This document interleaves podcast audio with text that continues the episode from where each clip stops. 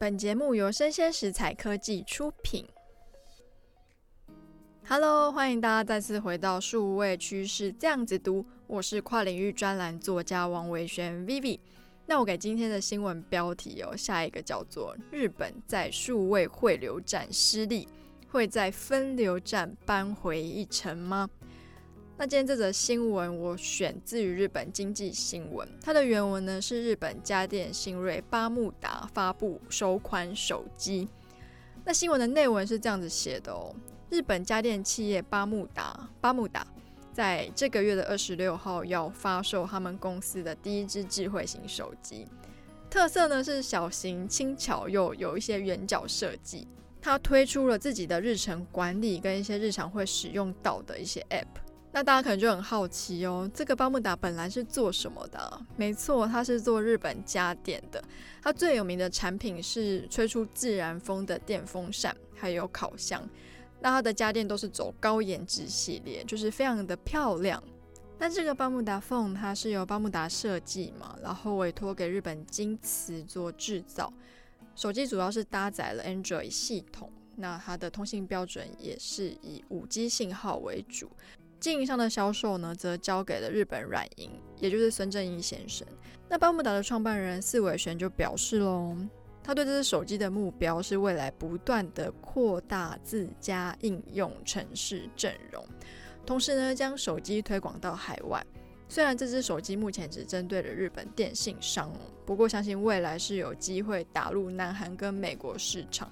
原因是巴慕达这个品牌在美国跟南韩都非常的热门。那以下就是我对这篇新闻的观点哦。首先是众所皆知嘛，日本在一九九零年到二零零零年，它的科技不管是软实力或是硬体的表现，都是可圈可点的。厉害到什么程度呢？曾经日本的三菱集团，就是米兹比西，他买下了纽约地标的洛克菲尔大楼嘛。然后，Sony 更以六十亿美元的天价买下了哥伦比亚三星电影公司，创下了当时日本最大的一宗海外并购案哦。这件事情也被一些美国人视为说是日本人入侵美国的行为。当初他这么风光，后来到底发生什么事呢？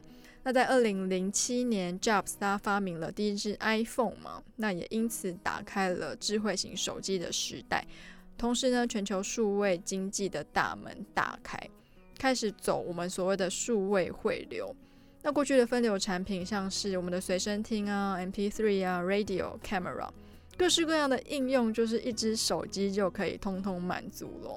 当时的日本因为没有赶上这个数位汇流的盛宴嘛，所以许多的科技公司也慢慢的淡出了主要的市场。像后来被红海吃下的 Sharp，然后包括百年大谢的东芝吧的电脑事业部也易主给红海旗下的 Sharp。那今天为什么这个家电大厂巴慕达要推出新手机呢？那正如我们在之前的单集常常提到说，数位汇流有几个层次嘛。第一个是讯号端，第二个是智慧型终端，也就是我们现在很熟悉的手机。第三层呢是我们的应用服务端，像是 Facebook 啊、Netflix 都是应用服务的一种。第四层就是硬体加软体加应用服务和云端服务的新分流端。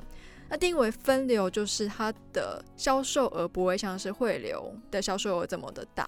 其实，在苹果祭出所谓的隐私权政策之后，上面非常多以广告为生，不管是 Facebook、Google 或是 Twitter，他们的业务都受到非常大的影响嘛。这也反映出作为一个智慧型终端来说，它的权力跟影响力到底是有多么的大。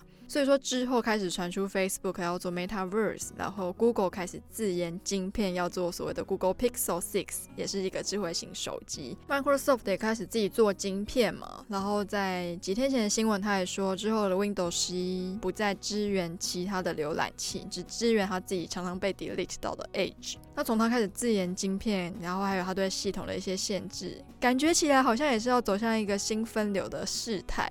因为他们都开始意识到一件事情，硬体真的是太可怕了，它的权力实在是太大了。那我今天如果不建立属于一个我自己硬体加软体加应用服务跟云端的生态系的话，我很容易受到硬体的随便一个政策影响嘛。这也意味着它的贩售的总量可能不会太大。但至少它很安全，因为等于是所有东西都握在自己的手里。这个态势来看，我就觉得日本这个家电企业的巴慕达来说，眼光是精准的。他开始注意到全世界的数位汇流开始从终端走向了分流端。那这个分流也许不会像以前卖的这么多这么好，但是它是一个软硬整合、应用服务端通通握在自己手上的新选择。那第二个呢是。他把这个营运商的销售交给了日本软银，我觉得本身也是一件非常有意思的事，因为日本软银本身就有蛮多的跨界的合作嘛，那也相较于其他日本比较传统的企业来说，它跟数位汇流是靠得比较近的。所以呢，大家觉得日本在数位汇流站失利，它在新的数位分流站有机会扳回一城吗？欢迎大家留言给我，然后喜欢我们节目的话呢，欢迎给我们五星好评，我们现在非常欠缺鼓励。那我是跨领域专栏作家王维轩 Vivi，我们下次见喽，拜拜。